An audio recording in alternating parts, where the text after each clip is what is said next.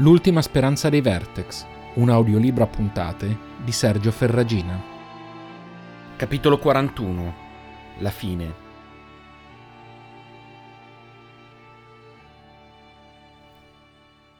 Una voce si stava lamentando. Mm, stai cercando di medicarla o di amputarla? Un'altra parola e opterò per la seconda, ragazzino. Le parole erano quelle di un battibecco, ma i toni erano carichi di affetto. Considerando quanto mi fa male, forse sarebbe meglio. Quella voce era conosciuta, ma non riusciva a focalizzare. La testa pulsava, la bocca era secca. Capì di avere gli occhi ancora chiusi anche se aveva cercato di aprirli. Non ricordava il proprio nome. Si sforzò e probabilmente emise qualche suono perché le voci vicino a lui si interruppero improvvisamente. Zalen? Zal! Sei sveglio? Zalen. Quella parola gli era familiare. Zalen. Era un nome, forse. Era il suo? Sì, sì, era il suo. Zalen. Lui era Zalen. Stava iniziando a ricordare. La battaglia, il dolore alla schiena, il buio, le immagini confuse. Zal, dimmi qualcosa. Zalen. Lui era Zalen ma doveva essere impazzito, perché quella voce sembrava di Reynal e non era possibile. Reynal era lontano, troppo lontano. Si sforzò di parlare, la bocca faceva male. R- Rain, sei davvero tu? Si sentì stringere. Dolore in ogni fibra. Si sforzò di nuovo di aprire gli occhi. La poca luce fu peggio di mille pugnalate nelle pupille, ma li tenne aperti. Il suo amico si stava stringendo al suo petto, la testa nascosta tra le braccia. Si avvicinarono altre persone. Si rese conto di essere in un ambiente enorme. Mise a fuoco i nuovi arrivati, Firan, e accanto a lui Eirin e Selin. Devo essermi perso qualcosa.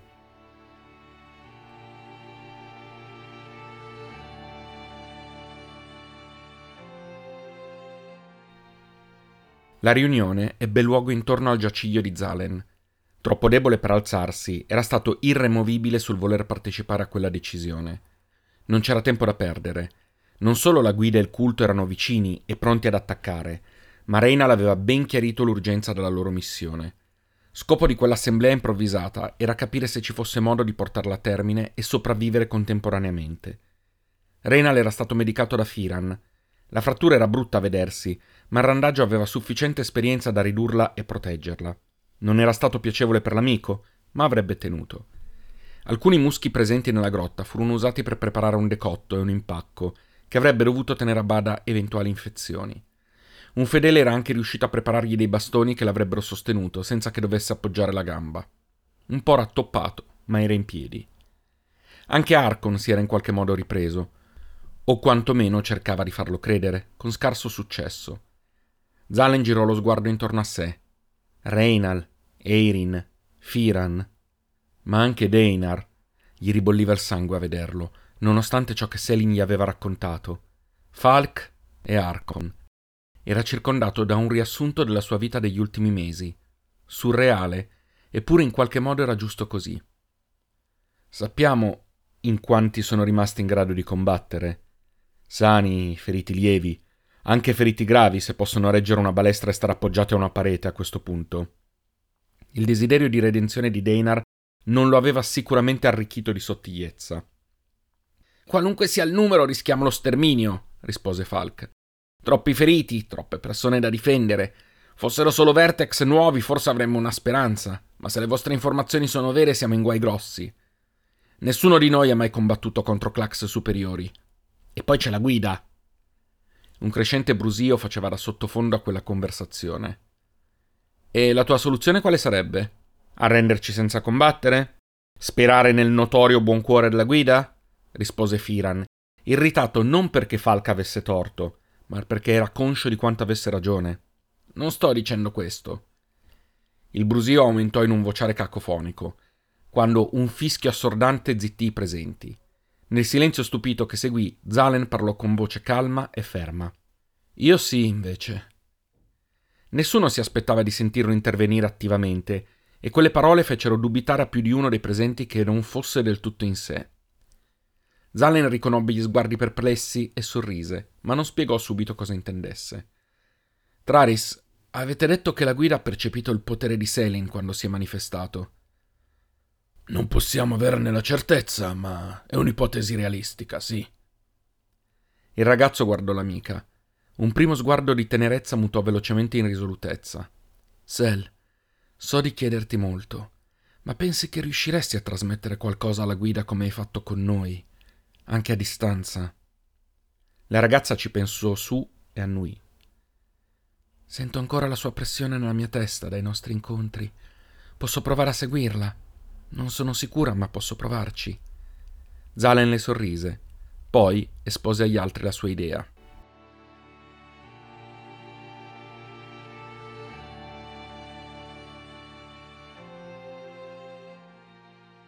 Seduto in un angolo, Reynald cercava di riposare un po', conscio che non sarebbe stato neanche lontanamente sufficiente, ma anche che era la sua ultima occasione di tirare il fiato.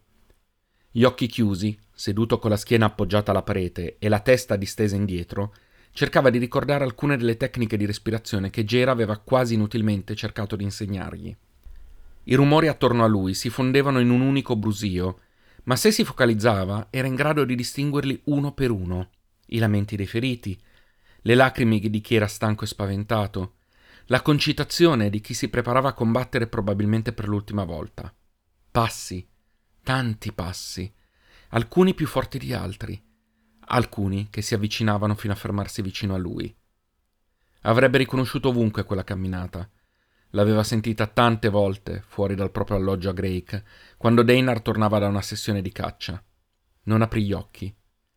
Aveva cercato di non guardarlo da quando era giunto in quella grotta. Selin gli aveva spiegato e mostrato tutto quanto le era accaduto, ma era ben lungi dall'essere sufficiente per fargli dimenticare il resto. Possiamo parlare? Il tono della voce era pacato, quasi timido. Non aveva mai sentito quel timbro da suo fratello. Non aprì gli occhi. Ho scelta? Deinar non rispose. Sospirò e si sedette accanto a lui. Mi spiace. Reynal fece un'unica risata sprezzante. Aprì gli occhi, guardando davanti a sé. Ti adoravo. Una breve pausa. Ti vedevo come l'eroe. Sapevo che finché ci fossi stato tu, noi saremmo stati al sicuro. Sognavo di essere forte e coraggioso in gamba almeno un decimo di quanto eri tu. Una pausa più lunga. Non piangere. Non se lo merita. Non piangere. Ti ammiravo. La voce spezzata, gli occhi lucidi. Ero cieco. Renal fece la stessa risata insofferente di poco prima. Non mi sto giustificando. È una constatazione. Ero cieco. Quando nostro padre ti prese con noi, la vita cambiò. Odiavo fosse così. Quello spostarci tra unità le attenzioni che ricevevi, il fatto che quando nacque Selin amasse più te di me, che ero suo fratello di sangue. Non lo accettavo. E poi i nostri genitori morirono, e io ero certo che fosse stato perché c'eri tu. Era più facile incolpare te che accettare qualcosa di tanto grande da non poterlo affrontare. La voce vibrava. Era commozione quella. L'odio è facile da alimentare e ti protegge. Se odi non soffri. Ti consuma dentro e non te ne accorgi, più ne provi, più sei in grado di provarne. Mi ero illuso che il culto sarebbe stato la mia salvezza, e quando ho saputo che tu, proprio tu, potevi danneggiarlo, quell'odio è esploso. Sarebbe facile dire che non ero in me, che ero stato plagiato. Guardò Reynal, che continuò a non voltarsi verso di lui. No, tutto ciò che ho fatto è nato da me è il risultato di quell'odio che ho alimentato per anni, perché era più facile. Non sono qui per chiederti perdono, sono qui per dirti che so che non potrai mai perdonarmi. Io stesso non potrò mai perdonarmi, ma ci proverò finché sarò in vita. Si alzò e fece per andarsene, poi si fermò senza girarsi. Sono io che vorrei essere un decimo di ciò che siete tu e Selin non ne ho diritto. ma sono fiero di voi. Ma e Pa sarebbero fieri di voi. Di voi sì. Riprese a camminare. Dane. L'uomo si fermò nuovamente e si voltò. Reynald lo stava guardando stavolta. Cosa ti ha fatto capire? Selin, rispose senza esitare. Il mio amore per lei non è mai cambiato. Quando ho visto cosa le stavano facendo ho capito. Abbiamo almeno una cosa in comune. Si fissarono brevemente, poi si allontanò. Reynald tornò a chiudere gli occhi, ignorando le lacrime che scorrevano lungo le guance.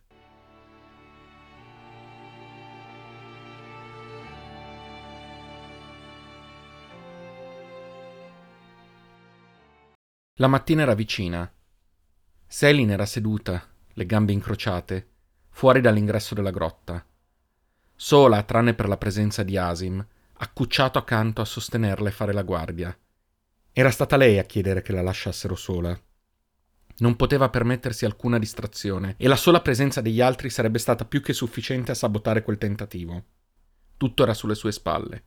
Lo sapeva. Respirò a fondo e chiuse gli occhi, Nonostante la parete di roccia, rumori di fondo provenienti dalla grotta le risuonavano come un ronzio persistente. Respirò ancora, cercando di escluderli. Scoprì che focalizzarsi sul respiro di Asim la aiutava. Quando sentì di essere pronta, scavò dentro di sé, in cerca di quella pressione che era rimasta sempre lì, come una cicatrice che si sa esserci anche quando non la si tocca. Era faticoso tornare a guardare qualcosa che aveva evitato con forza per giorni. Finalmente lo trovò. La paura accelerò il suo battito.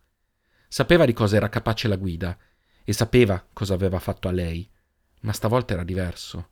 Lei era più forte, si ripeté, e sapeva. Doveva ricordarsi che ora sapeva. Asim sentì la sua paura e ne percepì una pressione rassicurante nella mente. Sorrise pensando che la sua fu la prima con cui fosse mai stata davvero in contatto. Non fosse stato per Asim, forse, sarebbe impazzita. Lui l'aveva guidata, focalizzata. Gli altri non avevano mai capito il loro legame, ma ora che i suoi poteri erano così forti le sembrava limpido più che mai. Lo ringraziò con una pacca fisica sul fianco, poi respirò di nuovo a fondo e sfiorò quella pressione.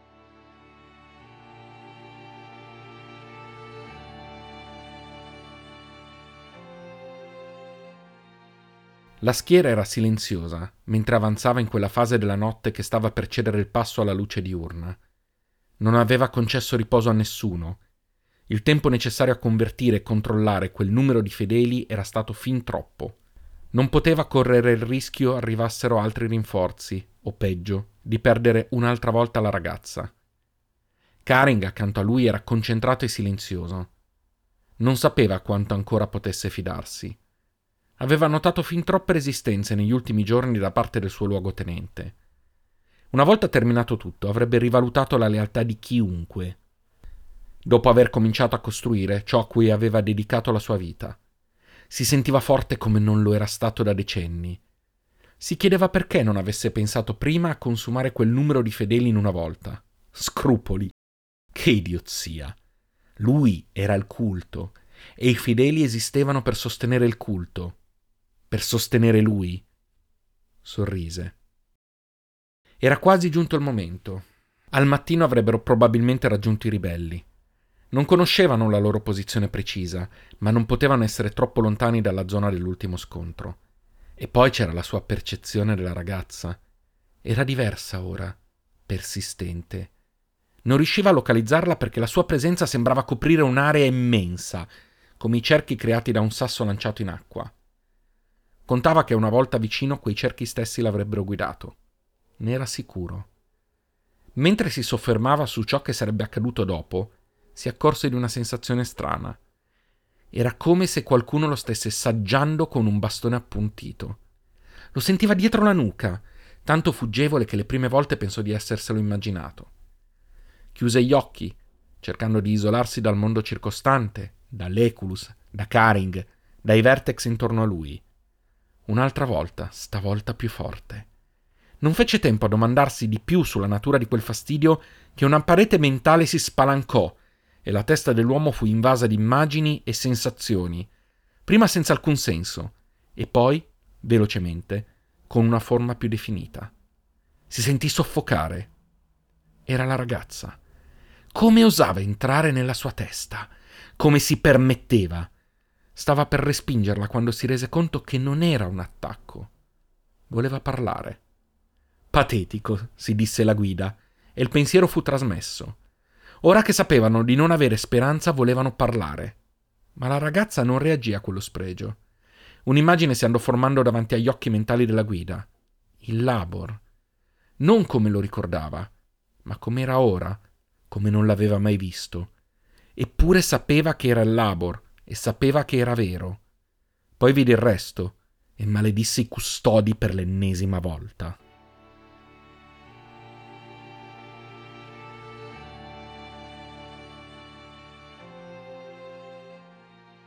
Neanche mezz'ora dopo, le due fazioni erano schierate. I ribelli fermi sopra un'ampia roccia sopraelevata, pochi e disperati, eppure pronti a vendere cara la propria vita. Le forze della guida più in basso, allo scoperto. Un piccolo esercito composto da clax superiori, un numero imprevedibile di vertex appena mutati e alcuni extris lasciati inusualmente in prima linea. In mezzo a loro, su due Eculus, la guida e il suo gigantesco luogotenente non si sentiva altro che il vento tra le pareti rocciose. Chiunque fosse stato dotato di una mente pensante sapeva che in quel momento un qualunque gesto sbagliato avrebbe potuto scatenare una battaglia cruenta e insensata. Ai piedi della roccia, a qualche decina di metri dalla schiera del culto, comparvero quattro figure. Selin, Firan, Eirin e Reinal avanzavano lentamente. Dall'altro lato la guida, vistili arrivare, scese agilmente dalla groppa del suo Eculus, imitato da Karing e altri due clax superiori. I due gruppi si avvicinarono, fermandosi a pochi metri di distanza. Vi ascolto, disse la guida. Prima che Reinal potesse rispondere, Eirin attirò la sua attenzione al cilindro che teneva in mano. La luce si era accesa.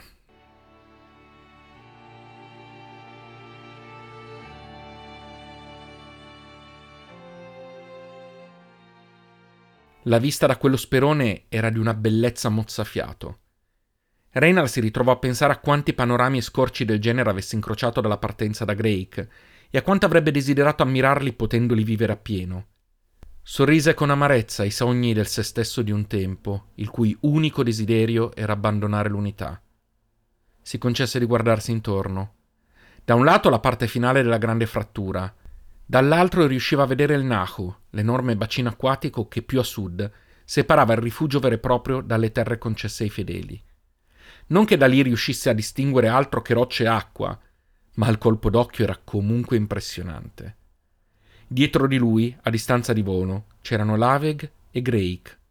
Non poteva vederle, ovviamente, ma le immaginava e si chiedeva come fossero ora, cosa fosse rimasto della sua vecchia unità, come se la stesse cavando Girin, se l'avrebbe più rivisto.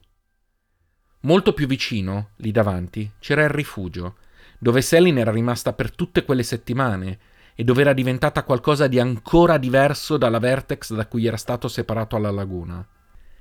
Diverse decine di metri sotto di lui, i due schieramenti restavano in attesa, pronti a reagire a un minimo gesto degli altri o a qualche indeterminato segno provenisse dalla sua direzione.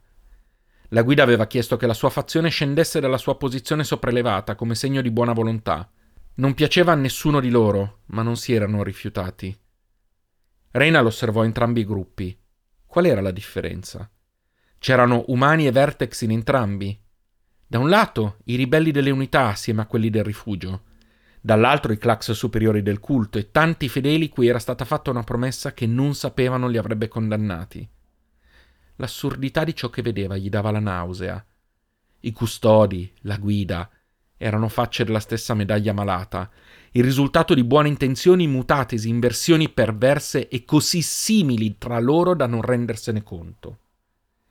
I custodi avevano creato Vertex rapendo persone attraverso i predoni. La guida aveva fatto lo stesso con giovani prelevati dalle unità. Erano uguali, andavano entrambi fermati. A pochi metri Selin e la guida erano inginocchiati, occhi chiusi, mani sulle cosce. La tregua che avevano offerto era stata accettata in nome della salvezza dei Vertex, ma la guida aveva imposto l'aiuto di Selin, perché a suo dire le energie necessarie per bloccare gli alati in arrivo erano superiori alle sue. Inutile mettere in dubbio quelle affermazioni, non c'era tempo. Lui era lì a garanzia dell'altra parte del patto. Una volta conclusa l'emergenza, lui e Selin si sarebbero consegnati alla guida, se questi avesse promesso di interrompere gli attacchi, non solo ai ribelli, ma a tutte le unità. Entrare in controllo dell'Asin era sempre stato il suo scopo, d'altronde. L'offerta era troppo ghiotta per rifiutarla. Lì con lui c'era Eirin, come garante in un certo senso, così come il luogotenente e un altro Vertex magro ed inoccolato avevano accompagnato la guida. Deinar e Firan erano rimasti laggiù, pronti a lottare assieme a Traris, Arkod, Falk e gli altri, se fosse stato necessario. Nessuno si fidava della guida, meno di chi ci aveva avuto a che fare personalmente. Renal guardò la sorella. Il suo istinto di proteggerla non era mai sparito, eppure sapeva che quella ragazza, quella donna nel corpo di una bambina, era diventata l'individuo più potente che conoscesse. Era fiero di lei e al contempo terrorizzato da quel potenziale.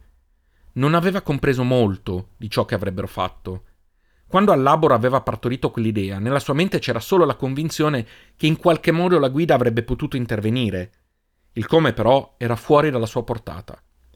Aveva ascoltato la spiegazione dell'uomo, ma rimaneva troppo astratta perché riuscisse ad afferrarla. Selin, su istruzioni della guida, avrebbe creato una sorta di rete, una parete costituita dalle sue stesse onde mentali, che avrebbe risuonato nelle teste degli alati liberandoli dal controllo.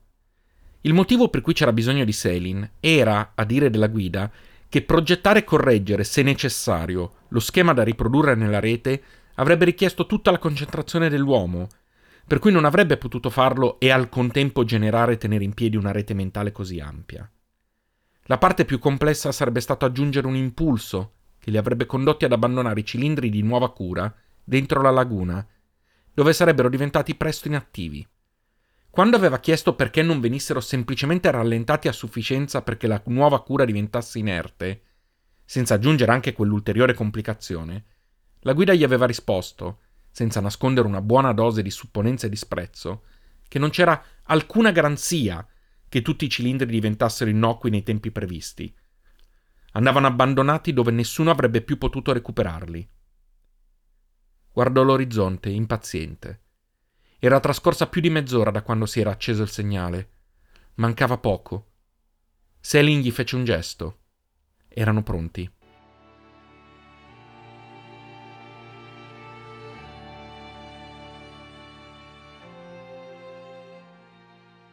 Lo sforzo era incredibile.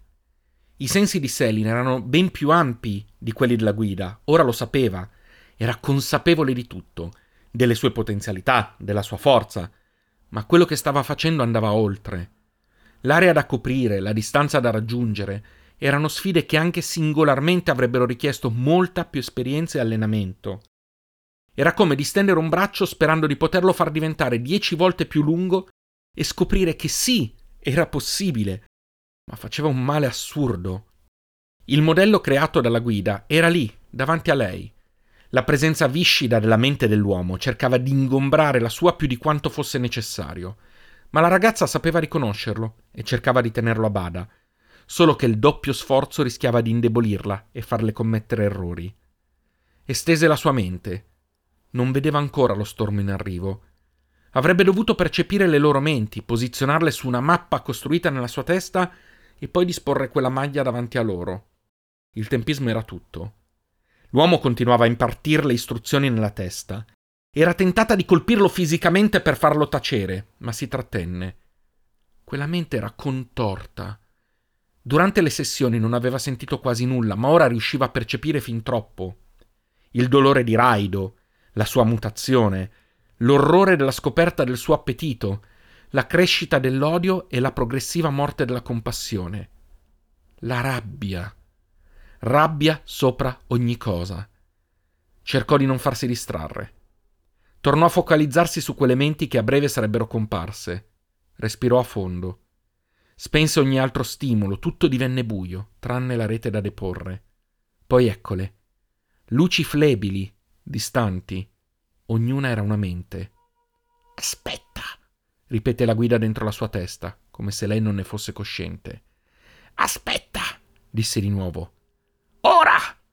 Qualche tempo prima Deinar le aveva raccontato di come si prendevano i riba con le reti. Le sembrò di fare virtualmente la stessa cosa, non fosse stato che quella rete doveva solo farsi attraversare e non fermare nessuno. L'idea era semplice. La rete mentale avrebbe riavviato velocemente le menti di chi l'avrebbe attraversata, facendo azzerare l'effetto del siero che sarebbe comunque rimasto in circolo. Avrebbe fatto dimenticare il comando ricevuto, letteralmente. Poi, per garantire che l'epurazione non si diffondesse, un suggerimento si sarebbe fatto strada, quello di deviare verso la laguna e rilasciare i cilindri in modo che si depositassero sul fondo, dove sarebbero diventati innocui. Tutto in quella rete mentale, qualcosa che neanche aveva immaginato fosse possibile. Trattenne il fiato per lo sforzo di mantenerla attiva e nel timore che non funzionasse. Poi la prima luce attraversò la maglia e cambiò colore. Anche la seconda e la terza e a seguire il resto dello stormo. Ogni passaggio era una luce che cambiava, ma anche un contraccolpo nella mente di Selin, a cui la guida non l'aveva preparata. La rete era creata dalla sua energia mentale e i riflessi ricadevano per forza di cose su di lei. Resisti, ripete quella voce tremenda. Resisti! Quando anche l'ultima luce fu passata, Selin iniziò a dissolvere la rete. Se l'avesse fatto troppo velocemente avrebbe rischiato di finire in coma per il trauma una maglia dopo l'altra, un nodo dopo l'altro. Qualcosa nel mentre attirò la sua attenzione, qualcosa che sembrava fuori posto. Non tutte le luci stavano deviando. Troppo tardi! fu l'ultima cosa che sentì prima di perdere i sensi.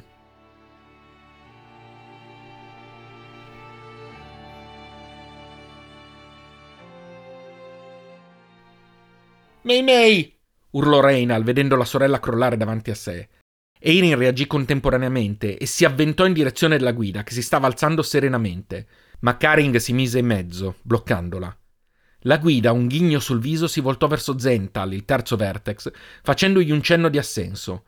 In risposta, questi estrasse un piccolo dispositivo e ci soffiò dentro, generando un fischio assordante. Karing sembrò preso alla sprovvista da quella successione di eventi. La cacciatrice estrasse il coltello. La guida rise. Un istante dopo Eirin fu toccata da uno strano e fugace vento. Poi sentì un dolore lancinante nel ventre e si rese conto che il coltello non era più nella sua mano, ma piantato nel suo corpo. Una macchia di sangue si allargò velocemente. Alzò lo sguardo e vide Zental sorridere, nella sua mano il cilindro luminoso, anch'esso strappatole di mano. Il Vertex lo sollevò in modo drammatico e lo premette, poi lo fece cadere in terra. Eirin urlò di rabbia e il Vertex si materializzò davanti a lei senza perdere il ghigno sul viso. La cacciatrice, ignorando il dolore, si estrasse il coltello dal ventre e cercò di colpirlo, ma la velocità del Vertex era inconcepibile. Senza che lei potesse vederlo o reagire, la fece cadere, le strappò nuovamente il coltello e la trafisse decine di volte in pochi secondi. Reynal urlò il nome dell'amica.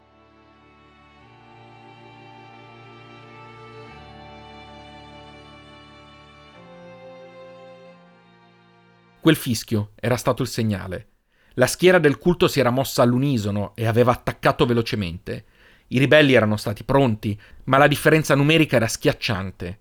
La grotta al momento non era minacciata, ma la loro posizione non permetteva alcun tipo di ritirata. Non restava che combattere.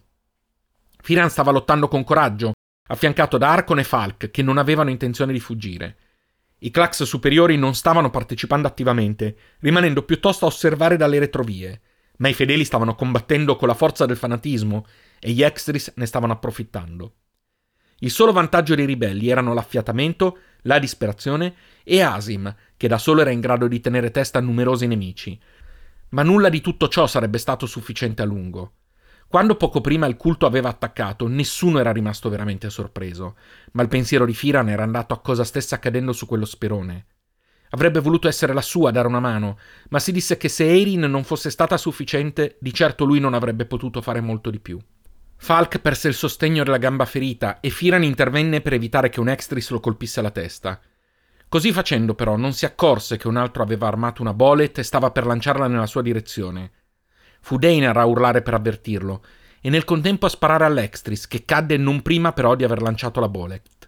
Firan riuscì a lanciarsi dietro una roccia trascinando con sé Falk, ma l'esplosione lo raggiunse comunque sotto forma di proiettili e schegge che si conficcarono nella schiena e nelle braccia. Deinar corse da lui e ne verificò le ferite. L'espressione sul suo viso ne tradiva la gravità. Sei stato fortunato che non ti abbiano trapassato. Tu finisci qui, Randagio. L'uomo scosse la testa, ignorando il dolore terribile. Devo aiutare. C'è bisogno di me. Provò ad alzarsi e crollò a terra, senza forze. Non c'era nulla che non gli facesse male. Falla finita. Se vuoi vendicare Kerlan devi vivere. Sospirò. Spostarti è rischioso, ma lasciarti qui lo è di più. Asim ti porterà alla grotta. Firan non trovò la forza di ribattere. Deinar richiamò l'attenzione del Veren, che giunse rapidamente e si accucciò per permettere all'uomo di caricargli Firan in groppa. Poi partì di corsa. Deinar, tirando il fiato, guardò verso lo sperone e iniziò a correre.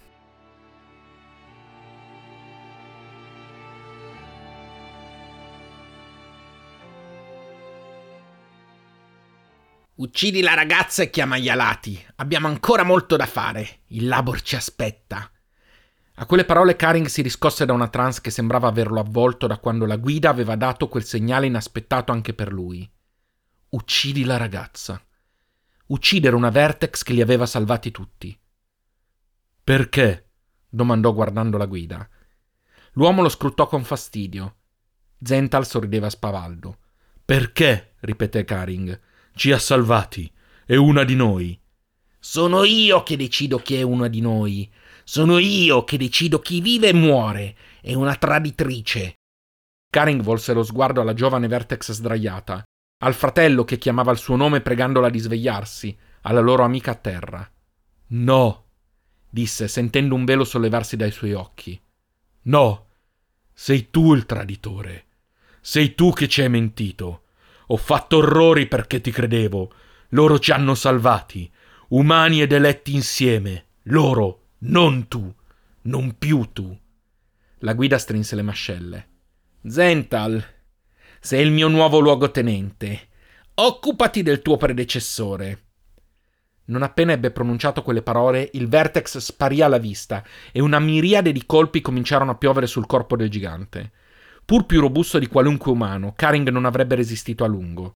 La guida, lì accanto, osservava quel momento con la soddisfazione di chi aveva visto i propri piani svolgersi alla perfezione e ora poteva permettersi di fare pulizia.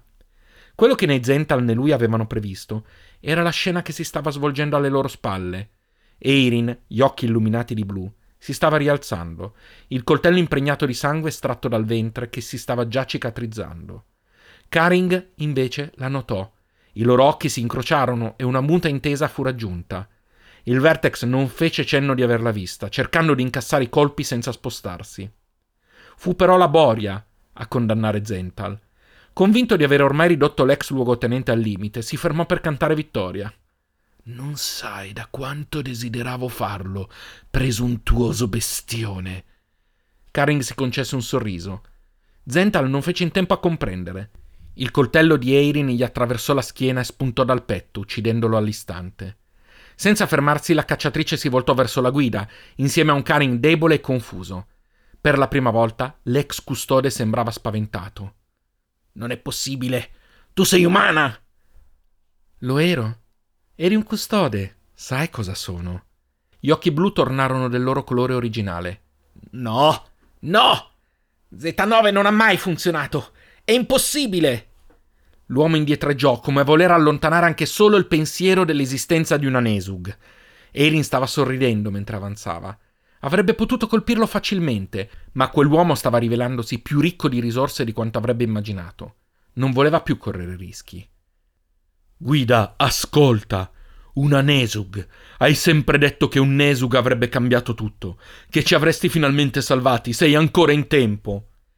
L'uomo guardò il suo ex luogotenente come se stesse soppesando le sue parole. Poi, prima che Erin potesse agire, lei e il gigante urlarono portandosi le mani alla testa. Hai ragione. Salverò gli eletti, come ho sempre fatto. Lanciò un fischio e fece un passo avanti. Assicuratosi che i due stessero soffrendo troppo per reagire, ne fece un altro. Soddisfatto, indifferente al dolore del vertex e della cacciatrice, raggiunse con calma il cadavere di Zental, da cui estrasse il coltello insanguinato, e si volse verso Reinal e Selin. Il ragazzo aveva cercato di alzarsi più di una volta, ma il terrore e il dolore alla gamba gliel'avevano impedito. Sulle sue gambe era appoggiata Selin, ancora priva di coscienza, e anche se fosse stato in grado di muoversi, non l'avrebbe mai abbandonata. Afferrò il suo bastone come fosse un'arma. La guida rise. Non sai che piacere avrò. Siete voi la causa di tutto questo, indicò dietro di sé e verso gli scontri sotto di loro.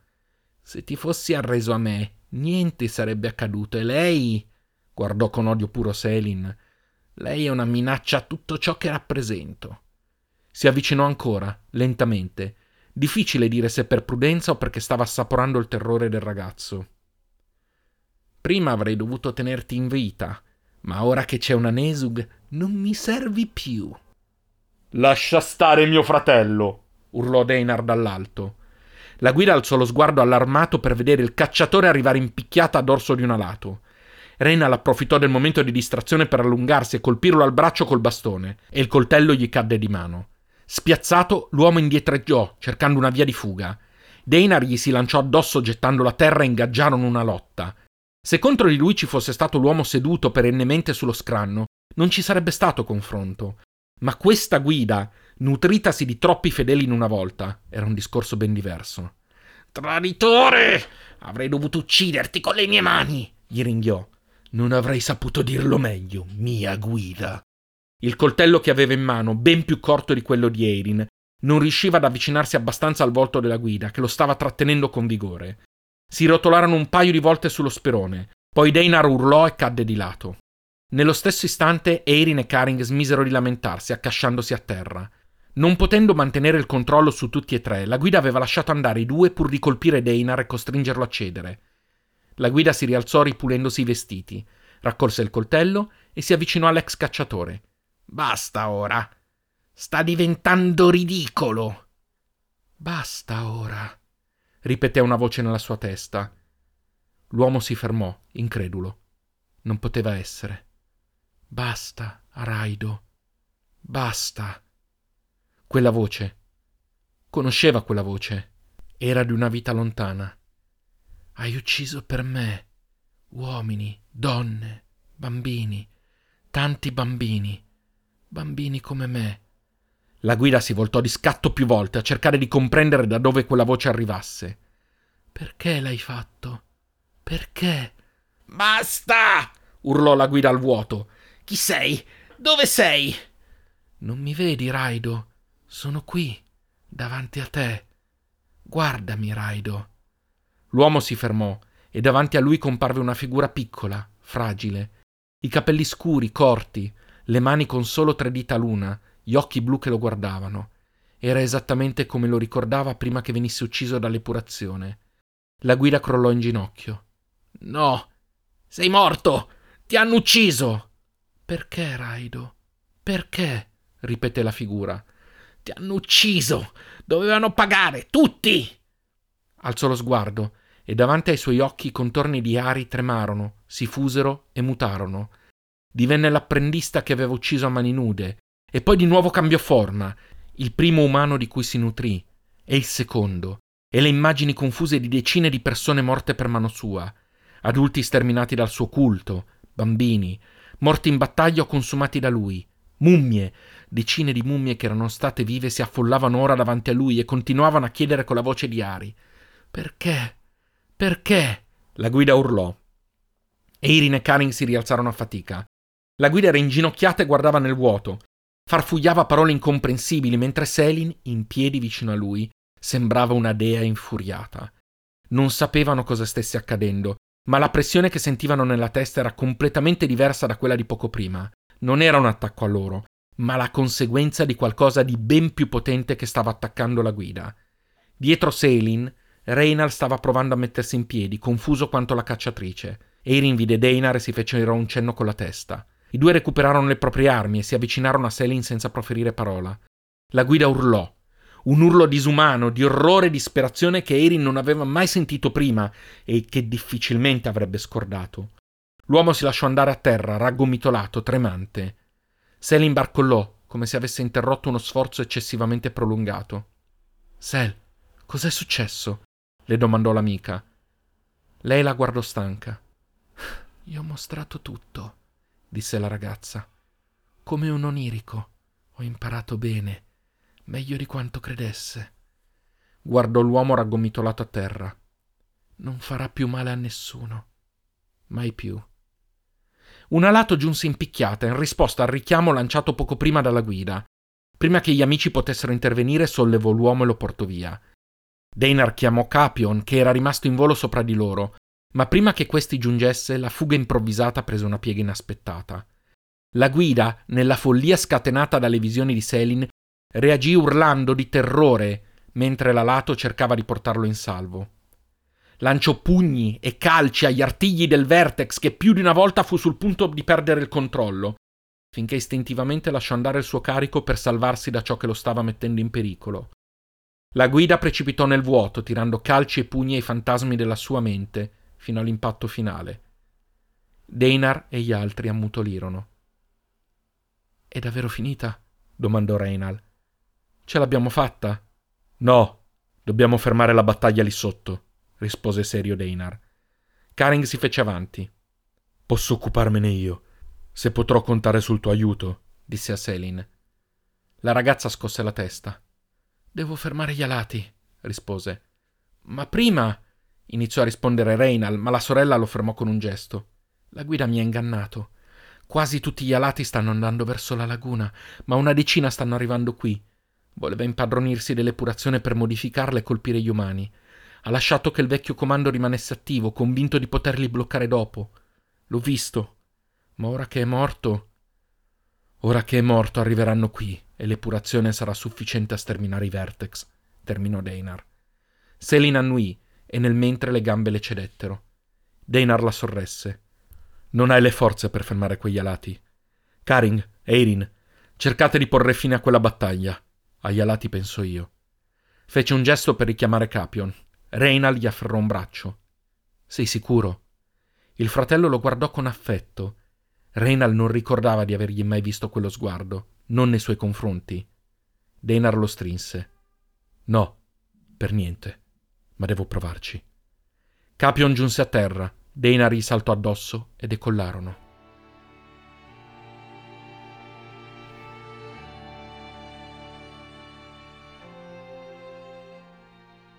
Erin era riuscita a richiamare Asim e il Veren stava portando senza fatica loro quattro giù dallo sperone. Piombò in mezzo al campo di battaglia e Karing si gettò a terra ergendosi nel pieno della sua imponenza. La battaglia sembrava alla fine. Feriti da entrambi i lati costeggiavano il terreno e i ribelli erano riusciti a rifugiarsi in un'area abbastanza protetta da condurre a uno stallo. I fedeli, dopo il primo slancio, avevano dovuto affrontare la disperazione dei ribelli, perdendo convinzione e finendo per defilarsi. Gli Extris avevano rinunciato agli scontri corpo a corpo per affidarsi quasi esclusivamente a bolet e altre armi a distanza, ma in quella situazione l'uso era inutile se non dannoso. I clax superiori erano stati la maggior chiave della sconfitta ribelle, ma ora che il nemico si era ritirato, mancava loro la sete di sangue cieca degli extris o dei clax inferiori. Quando Karing cominciò a parlare, furono loro ad ascoltare per primi, complice il fatto che fossero stati tutti o quasi addestrati da lui. L'ex luogotenente fece valere il suo ruolo e diede l'ordine di fermare l'attacco. Di fronte alla confusione e alla stanchezza dei presenti, chiamò a raccolta Vertex, Fedeli ed Extris e fece qualcosa di incredibilmente nuovo per lui. Raccontò la verità. Della maledizione del morbo, di cui solo alcuni Aklax erano a conoscenza. Delle menzogne della guida. Della fine di tanti fedeli scomparsi. Aveva chiesto la presenza di Selin perché temeva di non essere creduto, ma mentre parlava diversi fedeli ed eletti che avevano aiutato i ribelli si fecero avanti, gli si misero a fianco e confermarono parola per parola Traris lo raggiunse e tra i pochi che competevano con lui in altezza, lo abbracciò con tutte le sei braccia, per poi aggiungere le proprie parole alle sue. Lentamente, intorno a loro la rabbia cedette il posto alla disperazione, la cieca fiducia al dolore del tradimento, la fede al vuoto della perdita. Non tutti credettero a quelle parole, ovviamente, ma nessuno ebbe comunque la forza o la stupidità di continuare una battaglia senza più alcun senso soprattutto dopo aver saputo della morte della guida. Tra i ribelli regnava l'incredulità. Convinti com'erano che sarebbero morti a breve, era ben oltre l'incredibile il pensiero che non solo la battaglia, ma l'intera guerra contro il culto fosse stata vinta. Nessuno, tra ribelli, fedeli e Vertex, aveva idea di cosa sarebbe accaduto da quel momento in poi, ma in quel momento potevano solo gioire di essere vivi, e così fecero. Solo Selin, Eirin e Reynal non parteciparono alle urla, gli sguardi rivolti in cielo.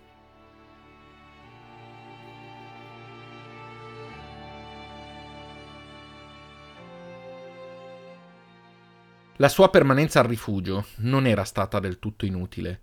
Da cacciatore qual era, le prime cose che Deinar aveva imparato erano stati i punti deboli dei vari tipi di vertex. Per quanto infatti la varietà della mutazione fosse praticamente infinita, alcune categorie avevano punti in comune che si ripetevano con una certa frequenza. Per gli alati, ad esempio, si trattava dell'udito. Se investiti da un suono improvviso e molto violento, perdevano il senso dell'orientamento e si mettevano in cerca di un capo stormo da seguire. Durante la battaglia, Capion aveva identificato dove gli Extris conservavano le bolet e l'aveva fatto sapere a Deinar. Da lì il suo piano. Appena lasciato lo sperone, i due planarono e ne agguantarono tre per poi riprendere rapidamente quota. L'idea di Deinar era semplice ma pericolosa. Avrebbe lanciato una bolet in modo che esplodesse abbastanza vicina da stordire gli alati. Poi Capion avrebbe volato loro intorno, facendosi identificare come nuovo capostormo, e li avrebbe indirizzati verso la laguna. Tutto semplice in teoria. Le bolet che avevano recuperato erano un nuovo modello, studiato da alcuni extris più intraprendenti. Non necessitavano di accensione esterna ed era possibile farle esplodere con un ritardo più o meno ampio. Deinar non ne aveva mai utilizzata una e cercò di comprenderne il funzionamento in volo. Quando arrivarono in vista degli alati, sperò di avere capito. Vedendo il percorso che stavano facendo, imprecò.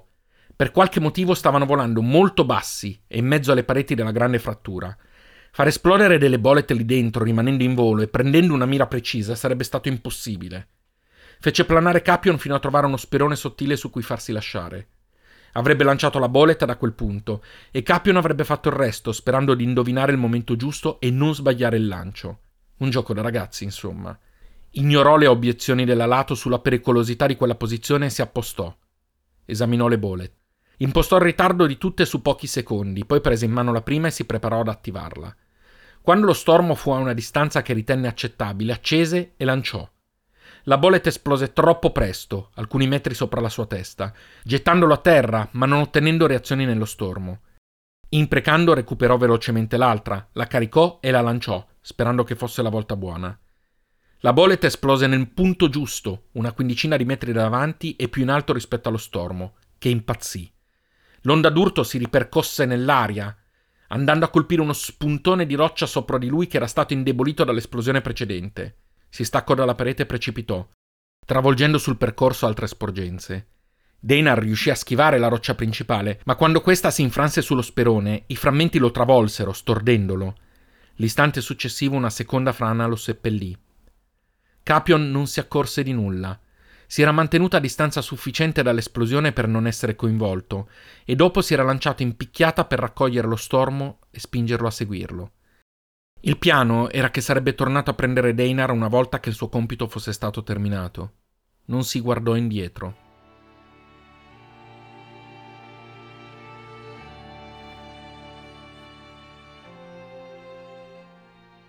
Si svegliò per l'ennesima volta. Non sapeva da quanto si trovasse lì sotto. Era contento che non fosse buio, almeno quello. Un po' di luce filtrava dai buchi tra le rocce, abbastanza per sapere che era ancora giorno, quantomeno. Aveva accettato che sarebbe morto così, sapeva riconoscere le ferite mortali, ma avrebbe voluto che la cosa finisse più velocemente invece che con quella tortura. Se le sue mani fossero state libere di muoversi, si sarebbe dato il colpo finale da solo, ma anche quella possibilità gli era preclusa. Tossì con forza. Il rumore nel suo petto stava peggiorando. Si chiese se Capion fosse riuscito nella missione, se la battaglia fosse finita. Se c'era un motivo per non volere morire subito, era solo avere la conferma che Reina e Selin stessero bene. La roccia si mosse. Pensò inizialmente che si trattasse di un animale o del vento, ma poi se ne mosse un'altra, e un'altra ancora. In un tempo che parve lunghissimo, la sua testa fu di nuovo all'aperto, gli occhi abbagliati dalla luce diffusa. Qualcuno chiamava il suo nome.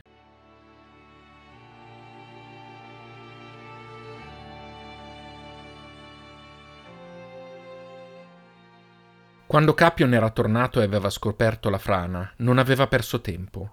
Il suo corpo non gli permetteva di spostare rocce di quelle dimensioni, per cui era corso a chiedere aiuto.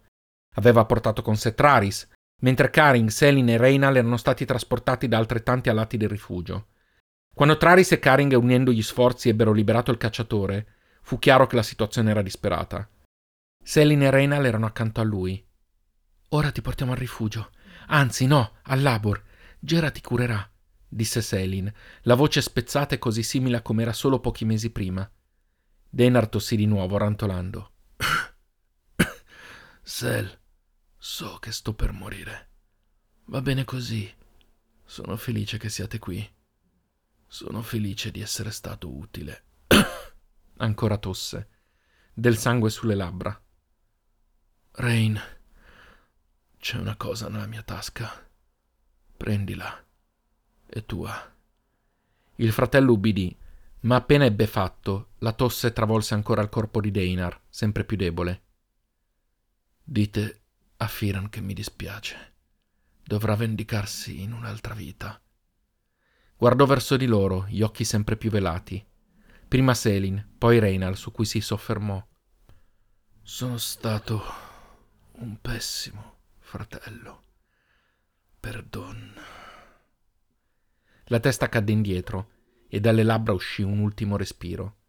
Reynal, incapace di processare le emozioni che stava provando, si limitò a lasciare scorrere le lacrime, eco di quelle di sua sorella. Si accorse di avere la mano ancora stretta a pugno. La aprì. Un piccolo medaglione era al suo interno. Lo ricordava. Era di loro padre. Lo voltò e vide ciò che ben ricordava, incisi in sequenza i loro nomi. Deinar, Reynal, Selin.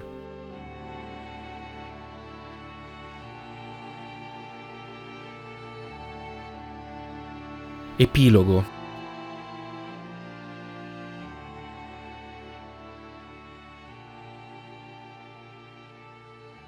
Drake non esisteva più. Era diventato un'unità fantasma esattamente come Ind mesi prima e, lo sapeva, tante altre a seguire. L'assalto del culto dopo la loro partenza aveva decimato la popolazione e quando si era diffusa la notizia dei nuovi attacchi, i sopravvissuti avevano preferito fuggire, interrompendo la già difficile ricostruzione. Camminare per quei luoghi, ora, era percorrere un passato ormai morto e distante. A Drake non c'era mai stata l'abitudine di seppellire i morti come nel mondo prima.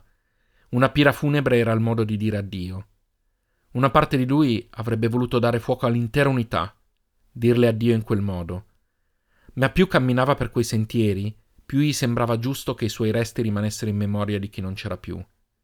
All'ingresso di quella che era stata la loro abitazione, aveva inciso i nomi di suo padre, sua madre e di Deinar. Poi, accanto al nome di quest'ultimo, aveva appeso il copricapo del capofamiglia. Sei pronto? domandò Zalen. Reynal si voltò e gli sorrise, ricambiato. Annui e insieme cominciarono a camminare. La gamba del più giovane era guarita, ma non aveva smesso di zoppicare. Hai trovato qualcosa? Zalen scosse la testa. Dopo tutti questi mesi, Fox e chissà quali altri animali hanno ripulito tutto. Meglio così. Non c'è davvero più niente. Eccetto i ricordi? L'amico lo guardò serio. Quelli non sono certo qui. Sono dove sei tu. Hai pensato alla mia proposta? Pensavo che ora vi bastasse Eirin. E poi gli esami non hanno confermato che sei anche tu un asin? Erin non si fermerà. E comunque non significa che mi serviresti di meno. Saresti utile al Neolabor. Renal sospirò. Non vedo come. Non è il mio posto. Non sono un Vertex, non sono un custode. Non sono più neanche l'unico asin esistente. Ammiro quello che volete costruire e sono felice che Selin abbia deciso di farne parte. I Vertex hanno bisogno di qualcuno come lei di cui fidarsi, se la convivenza deve funzionare. Ma non è il mio posto. E poi tu sarai molto impegnato a studiare tutti quei libri in buona compagnia. Gli diede una gomitata nel fianco. Quando ti deciderai a crescere? rispose ridendo l'amico. Mi piacerebbe che conoscessi Alind. È in gamba. Renal lo guardò con affetto. Non poteva essere altrimenti. Potete sempre venirmi a trovare. Gera ha lasciato libero un alloggio con vista sulle grandi acque. Un posto per ospitarvi lo troverò. La passeggiata proseguì a lungo, consci com'erano che sarebbe stata l'ultima per molto tempo. Ogni tanto, camminando, Reynald si metteva la mano in una tasca e accarezzava un medaglione con tre nomi incisi sopra.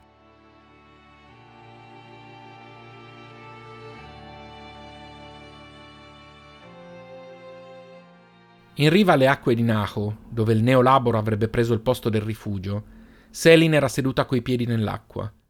I Vertex stavano cominciando ad arrivare ed era suo compito accoglierli e farli sentire a casa, protetti. Non le piaceva essere considerata la nuova guida. Non aveva niente a che fare con ciò che la guida era stato e non avrebbe mai assunto un titolo del genere. Ma proprio per questo aveva accettato la proposta di Zalen. Qualcuno doveva dare fiducia ai Vertex e quel qualcuno lo sapeva doveva essere lei. L'illusione di poter vivere come una ragazza della sua età era svanita da tempo. Quando era stata mutata da Agal, quando era entrata in contatto con Asim, quando era morto Kerlan, o forse per opera della guida. Non importava molto. Sospirò. Avrebbe voluto essere ancora la ragazzina sulle spalle di Reynal, quella che aveva preso a pugni quell'arrogante borioso di Daris. Si sentì subito in colpa, immaginando che probabilmente Daris fosse morto nell'attacco del culto. Poi scrollò mentalmente le spalle pensando che quello non lo rendeva certo meno arrogante e borioso. Si sollevò e guardò in lontananza, in pensiero. Dov'era finito? Doveva essere arrivato da tempo ormai. A meno che avesse cambiato idea, il che sarebbe stato anche comprensibile. Si alzò per tornare nel suo alloggio e finalmente lo intravide in lontananza. Lo percepì. Gli corse incontro, lo abbracciò e infine si fermò a guardarlo. Sembrava più alto, ma forse era solo l'impressione dovuta al tempo passato. Ciò che non erano cambiati erano gli occhi pieni di vita e il sorriso che sapeva far nascere da quella stretta bocca piena di canini. Mancata! Tu! disse Girin, sorridendo timidamente. Il viso di Selin si illuminò. Anche tu mi sei mancato tanto. Lo abbracciò di nuovo e lo tirò per una mano. Vieni, ho tante cose da farti vedere e tu mi devi raccontare tutto quello che hai fatto in questi mesi. Hai nuovi Bactrios, Eculus, raccontami, dai.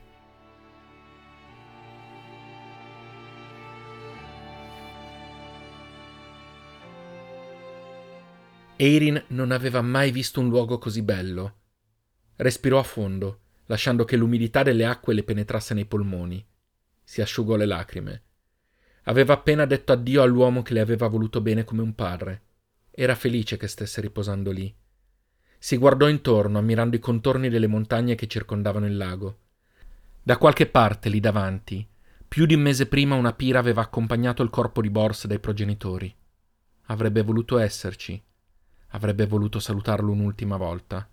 Avrebbe voluto che avesse saputo che grazie a lui erano ancora vivi e ringraziarlo. Ma Borsa sicuramente sapeva già tutto, pensò sorridendo. Lui sapeva sempre tutto. Si voltò e camminò veloce lungo la passerella in legno. Si abbassò e abbracciò Org, ringraziandolo. Torni a Naho ora? le chiese l'uomo. Eirin scosse la testa. No. Ho passato giorni a lasciare che Gera prendesse. come li ha chiamati? Ah sì, campioni di ogni mio liquido. E non solo. Si accarezzò distrattamente un braccio. Dice che basteranno finché non tornerò. Tu invece cosa farai? L'uomo fece il vago. Oh, sai, qualche acquisto qui, qualche vendita lì. Einin rise. Riempiamo i vuoti? Org sorrise tristemente senza rispondere. La abbracciò un'altra volta, si voltò e tornò nella costruzione alle sue spalle. Non si guardò più indietro. Eirin si rialzò e raggiunse Firan e Asim. Sei pronta? Domandò l'uomo mentre finiva di preparare il suo Bactrios. Impaziente. Tu? Ripensamenti? Firan guardò verso l'orizzonte, in direzione della luce nascente. Nah. E poi sono sempre stato curioso di vedere le altre grandi acque. Eirin sorrise. E se incontrassimo un nuovo culto? O una nuova guida? Il randaggio scrollò le spalle dopo essere salito sul dorso del Bactrios, imitato da Eirin. Ci inventeremo qualcosa, si allungò per prendere qualcosa dalla sacca e fece una smorfia. Vedi? Sei ancora dolorante. Non tutti sono diventati a prova di coltello, sbruffona di una cacciatrice, ma sono ancora in grado di tenerti testa. Erin rise. Ti piacerebbe. Intanto devi insegnarmi a nuotare. Lo farò. Mantengo sempre le mie promesse. Vero, amico mio? disse dando una pacca d'asimi in piedi accanto a lui. Il Verne sbuffò e iniziò a camminare. Sai, disse Eirin spronando il suo Bactrios, pensavo sinceramente che sarebbe rimasto con Selin. Anch'io, ma immagino che lui sia randagio quanto noi. O forse pensava fossimo quelli che avevano maggior bisogno di essere protetti. Forse, rispose ridendo lei, mentre si allontanavano lungo il sentiero. In lontananza risuonarono degli ululati, gli stessi che contemporaneamente si sentirono al di fuori del Neolabor e di un alloggio vicino alle grandi acque. Fine.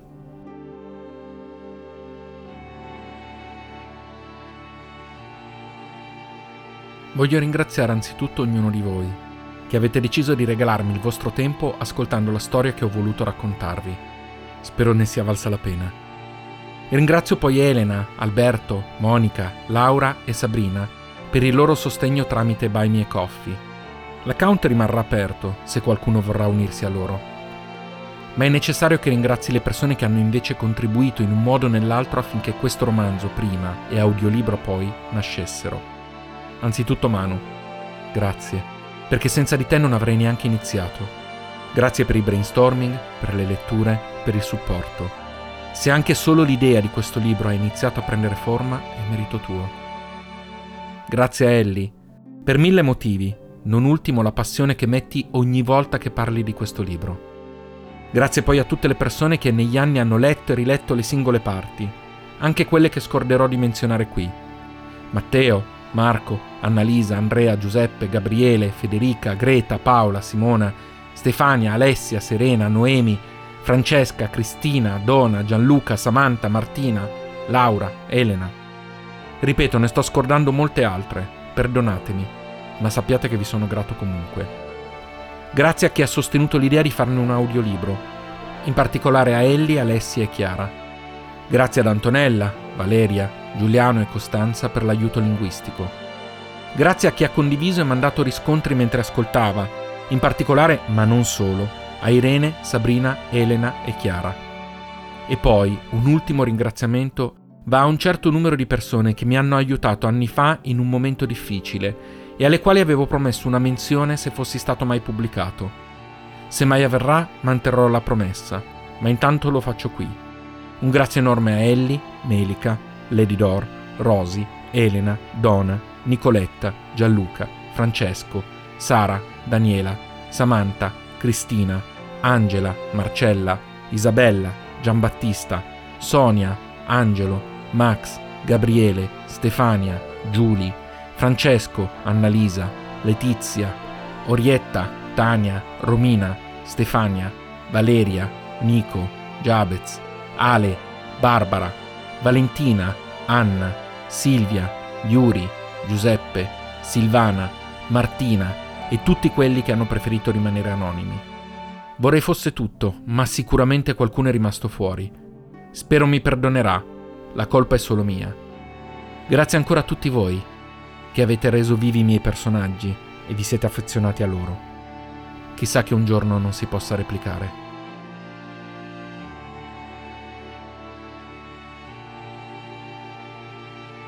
L'ultima speranza di Vertex è un podcast di Sergio Ferragina adattato dall'omonimo romanzo. Potete ascoltarlo su tutte le piattaforme podcast. Se vi è piaciuto questo episodio, considerate di lasciare una valutazione e mettere like alla pagina Facebook dallo stesso titolo. Per contatti, proposte o per sostenere il progetto offrendomi un caffè, trovate i link nei dettagli dell'episodio.